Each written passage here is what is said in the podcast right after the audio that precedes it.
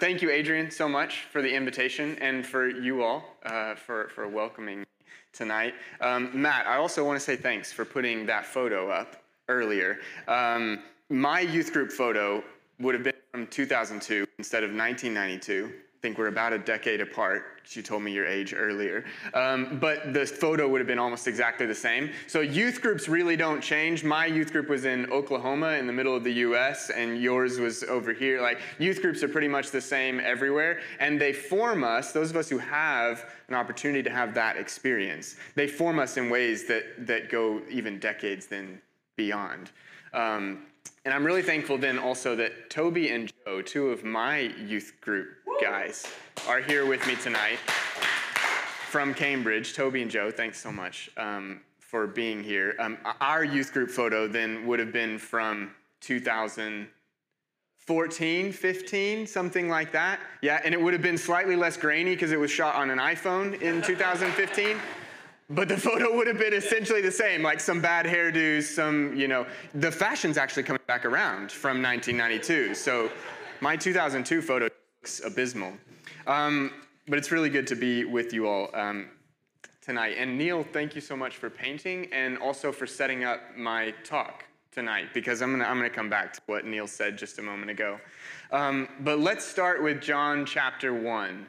Um, I'm to read from John chapter 1, which I think will be on the screen, but I could pull up on my phone if I need to. Here it comes. Um, so I'm going to read from John chapter 1, verses 1 to 14. It's going to be in the NIV. If you want to pull it up on your phone or your tablet, or if you've got a Bible with you, um, please feel free to turn to it if you'd like to. In the beginning was the Word, and the Word was with God, and the Word was God. He was with God in the beginning. Through him, all things were made. Without him, nothing was made that has been made. In him was life, and that life was the light of all humankind. The light shines in the darkness, and the darkness has not overcome it. There was a man sent from God whose name was John. He came as a witness to testify concerning that light, so that through him all might believe. He himself was not the light, he came only as a witness to the light. The true light that gives light to everyone was coming into the world. He was in the world, and though the world was made through him, the world did not recognize him. He came to that which was his own, but his own did not receive him. Yet to all who did receive him, to those who believed in his name, he gave the right to become children of God, children born not of natural descent, nor of human decision or a husband's will, but born of God. The Word became flesh and made his dwelling among us. We have seen his glory, the glory of the one and only Son who came from the Father, full of grace and truth. This ends the reading of the word of the Lord. Thanks be to God. What happens when you close your eyes? What do you see? What do you feel?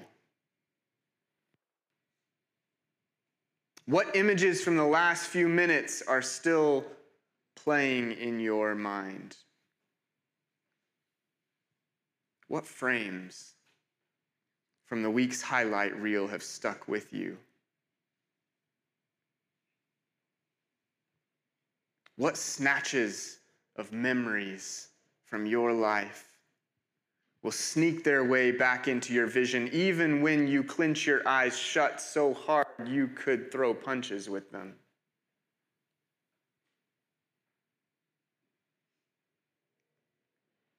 Here's another way of asking this question What lives in your darkness?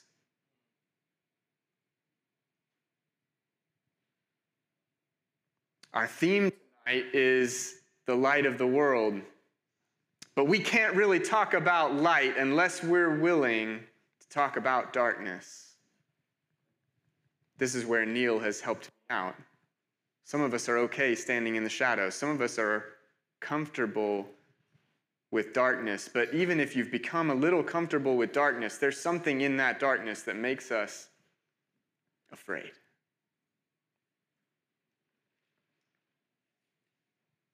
And I can't really talk to you as a preacher unless I give you a little bit of myself, unless I tell you a little bit about myself that has to do with some research I'm doing about preaching, but I can't just drop in as a guest preacher and then give you something and you take it away. It's not how it works. Preaching has to be a two way street or a 17 way street or something. It's relational.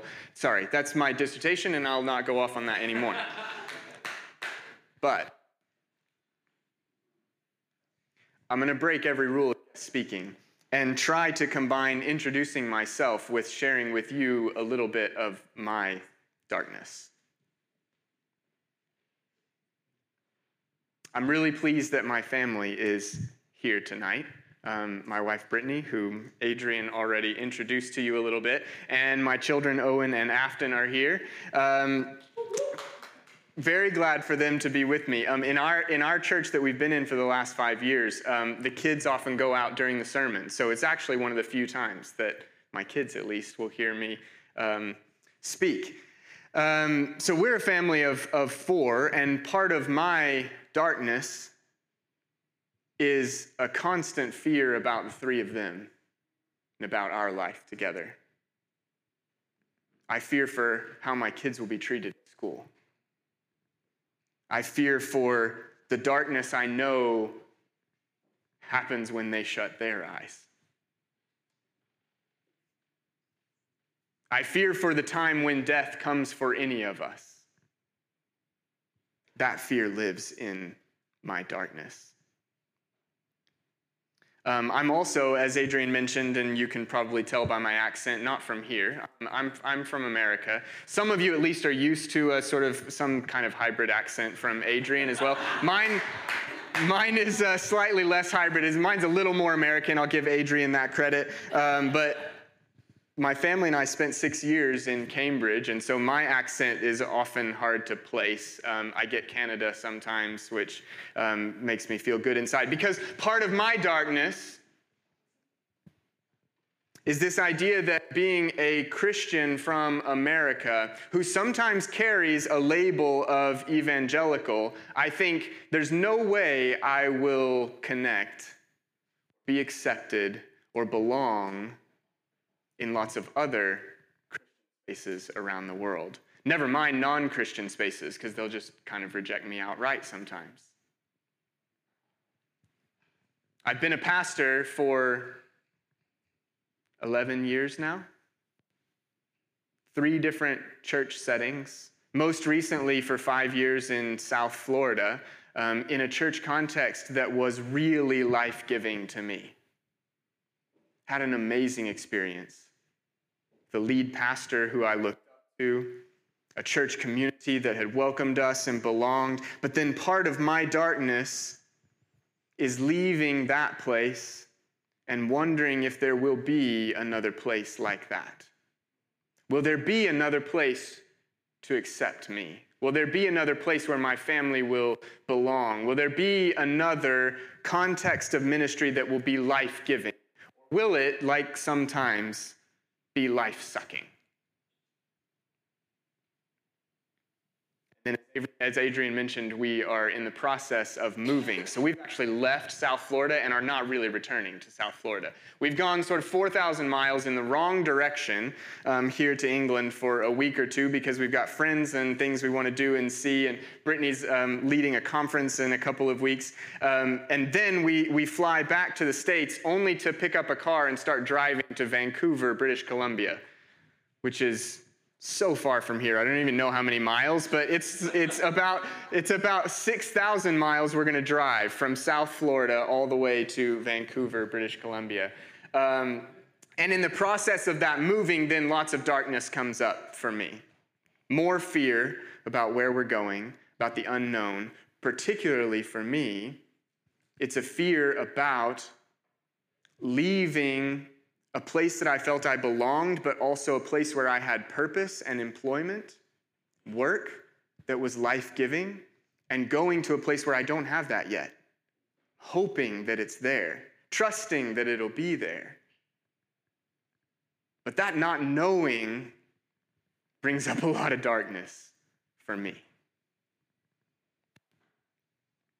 John's gospel is different from Matthew and Luke in the way that it tells the story of Jesus.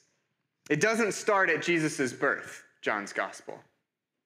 Now, Mark's gospel also doesn't start with Jesus' birth, but John is very different from Mark as well. John starts way before the birth of Jesus. In the beginning, God created the heavens and the earth. Now, the earth was all formless and void. One Old Testament scholar, not Brittany, calls it welter and waste.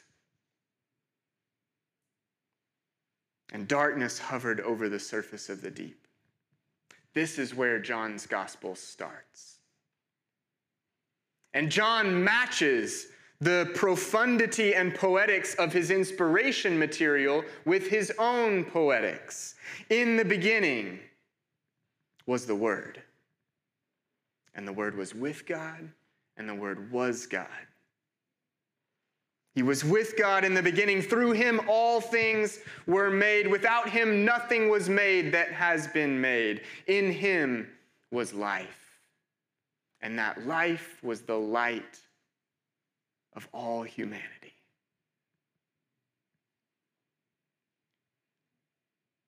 The light shines in the darkness, and the darkness has not overcome it. But it's not just the idea of beginnings that John is pulling together here.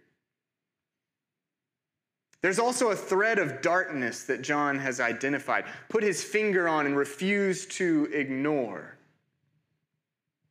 Once darkness hovered over the surface of the deep, and the word, the capital W, pronounced, Let there be light, and there was light. Even if we read the Old Testament with New Testament eyes, even if we allow the echoes of John's poetics to resound back into our interpretation of Genesis, even if we believe that that pronouncement of light was one that could not be overcome by darkness, even if all that, that first pronouncement of light did not drive out darkness entirely.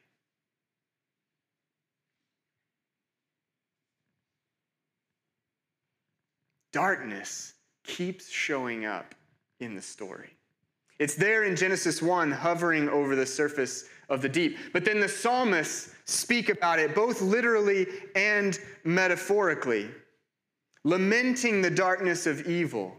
And then in Isaiah, the prophet warns the people that they are confusing darkness for light. Even in the prophecy about the Messiah, there's an implication that the people have been walking in darkness. And so, into the midst of all this darkness steps the light. The Word, who is God, who was in the beginning, is now, and ever will be. And that light, Jesus, exposes our darkness, empathizes with our darkness, and overcomes our darkness. I miss being in Cambridge during these summer months. It's one of the reasons we try to come back in the summertime. The days are so long, there's nice sunshine. We always seem to hit good weather every time we come. I don't know how we do it, but it's, it happens. What I don't miss so much are those extra short winter days, which is why we don't really come back in January often. During the winter months, the sun goes down so early and I remember my family and I often sort of hanging out, eating dinner. It's already dark in the winter months. And then it comes time for the kids to get ready for bed. So it's go to your room, dirty clothes in the basket, put your jammies on. Here's what used to happen when our daughter Afton would take off for her room when she was about four years old. She would open the door where the light wasn't turned on, where the curtains were drawn. And she'd immediately shut the door again and run back to us. Too dark, too dark, too dark. So I'd say, well, if it's too dark, turn the light on. She was tall enough to reach the light switch. It wasn't like she couldn't. Just turn the light on. She would say, no, no, no, no, no. She would refuse to go back to her room until one of us went with her. Sometimes we need someone else to turn the light on for us. The true light that gives light to everyone was coming into the world, and that light exposed our darkness. But our darkness comes in all shapes and sizes. So we needed every form of darkness exposed to this light. And that's what Jesus does. He exposed our loneliness by drawing near, by giving the promise, I will be with you always. He exposed our fear in pity. Oh, you of little faith, why do you doubt? He exposed our hate by asking us to do the impossible love one another as he loved us. He exposed our pride by washing our feet. He exposed our limited imaginations by being born a helpless baby in humiliating conditions to a scared young woman. He exposed our preference for the rich by sending the angels first to the shepherds. He exposed our ethnocentrism by crossing the Jordan into Gentile territory. He exposed our classism by eating with prostitutes and tax collectors. He exposed our misogyny when he stooped and lifted the head of a woman expecting to die. Look around you. Who here has condemned you? He exposed our grudge holding. As he hung on a cross under the weight of our brokenness and prayed, Father, forgive them, for they know not what they do. He exposed our disconnection by drawing all people to himself, even his enemies. Even the ones who hated him, even the ones who killed him. He exposed our lostness when he said, I am the way. He exposed our lies when he said, I am the truth. And he exposed our death when he said, I am the life. But the exposure of our darkness comes by way of an act of empathy. It's not an act of judgment that sits on high and bangs a gavel and pronounces a verdict. It's not an act of spotlighting that leaves us standing alone and in shame. The Word became flesh and dwelt among us proximity, solidarity, humility, empathy. He comes close. He becomes one of us. He is humiliated to be with us. See, if we're willing to admit, as Neil reminded us a moment ago, that we often become too comfortable with darkness, then the fact that one steps into our darkness, one who is the light, and says, You have no more need of this darkness. This darkness is not your friend, it's not your ally, it's not good for you. It wants to swallow you up. I've seen your darkness, says Jesus. Now you have seen it. And what's more, you have seen that Jesus has seen it. This is the terrifying part. This is the terror for me of empathy. Jesus comes alongside us in our darkness, and that is grace. But then I have to admit to myself that Jesus has seen my darkness. And that can be devastating sometimes.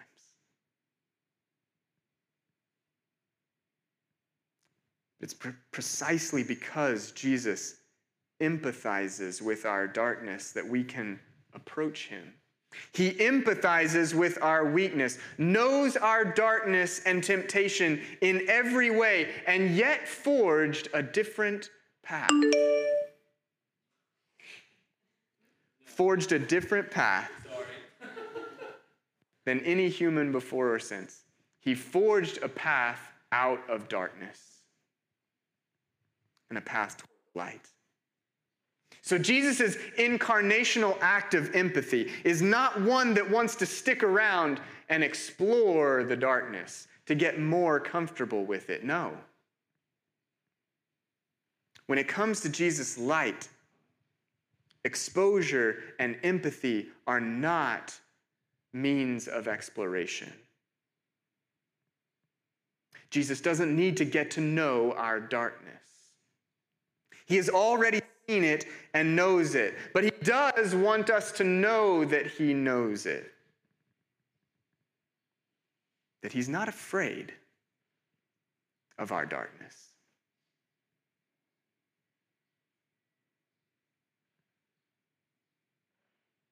In fact, presence presence in the darkness is nothing new for the word who is God and who was with God in the beginning. The Word with God the Father was in communion with the Spirit, hovering over the waters where the darkness was. And that same God maintains a presence in the darkness. In Exodus chapter 20, the people of Israel are terrified because they've been given the Ten Commandments at Mount Sinai. And they say to Moses, Exodus 20, verse 19, Speak to us yourself and we'll listen. But do not have God speak to us or we will die. So the people remained at a distance while Moses approached the thick darkness where God was. Our God is present in the darkness. And now, now the fullness of light, that light of all humanity, the true light, the light of Jesus has come into the world. It's like a sword that pierces the heart of darkness. Like a wall of wind, it drives back any darkness in its path. Like a shadow disappears at noontime. There is nowhere for darkness to hide. It cannot stand anymore, for it has been overcome. Our darkness does not need exploring by Jesus, but overcoming by Jesus. So, John chapter 1, verse 5 a very hopeful verse. The light shines in the darkness, and the darkness has not overcome it. The light exposes our darkness, empathizes with our darkness, and overcomes our darkness. But, but we still see darkness all around us. People are dying. from pandemics, from heart attacks in their sleep, from war, from pain, from fear, from loneliness, from grudge holding, people are dying. Even though the fullness of the word of light has broken into our darkness, even though it cannot be overcome, and we believe that, the fact that we still see so much darkness around us implies that in some way that light that entered our darkness is still being unfolded, still being opened up day by day in small, big ways. And Jesus calls us to be a part of that unfolding.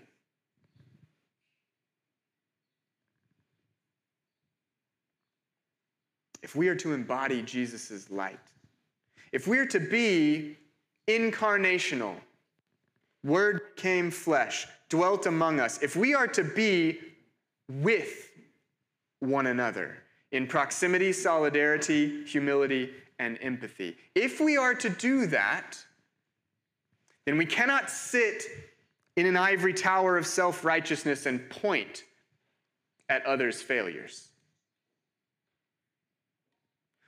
Because we as humans, because the church as a people, as an institution, still has darkness within it and within us, we cannot simply expose darkness and move on. We can't just shine a light on things and move on. If we do that, we leave ourselves and anyone who hears us in darkness and hopelessness.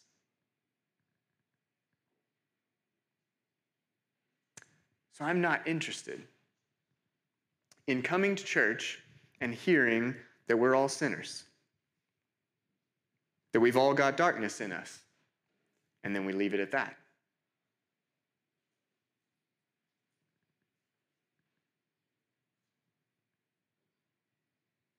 anyone with any ounce of honesty in them knows that we have darkness in us. Anyone who is willing a few minutes ago to close their eyes and go on a trip with me through snatches of memories that show up when you don't want them to knows we have darkness in us. Too often, in my experience, in church, we skip from we all have darkness in us to Jesus overcomes the darkness. And we completely skip this middle step of empathy.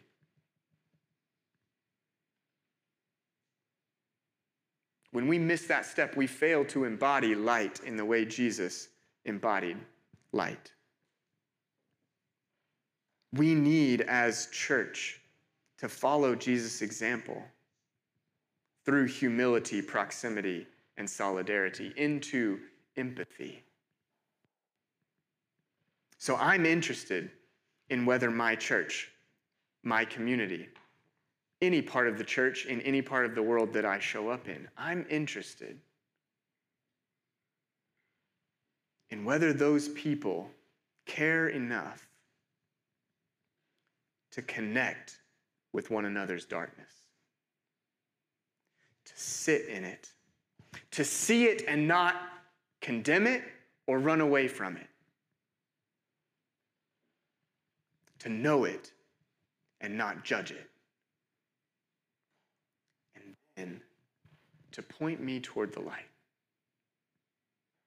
That's what I'm interested in. That's incarnation. That's light shining in the darkness that the darkness won't overcome. That's Jesus. Let me pray.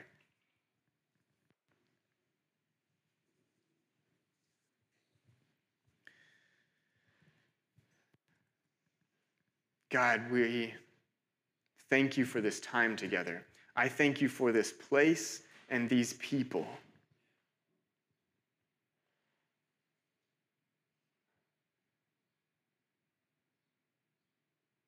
I thank you that your light has broken into our lives, whether we've seen it yet or not. We pray that you would open our eyes.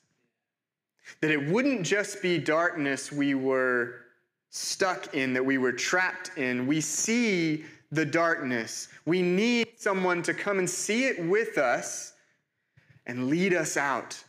And we trust that that is you. We also trust that we are here with one another to be a part of that leading toward the light. So give us the risk, the courage, the vulnerability, the empathy to sit with one another in darkness, that we might be together led into the light. In Jesus' name, amen.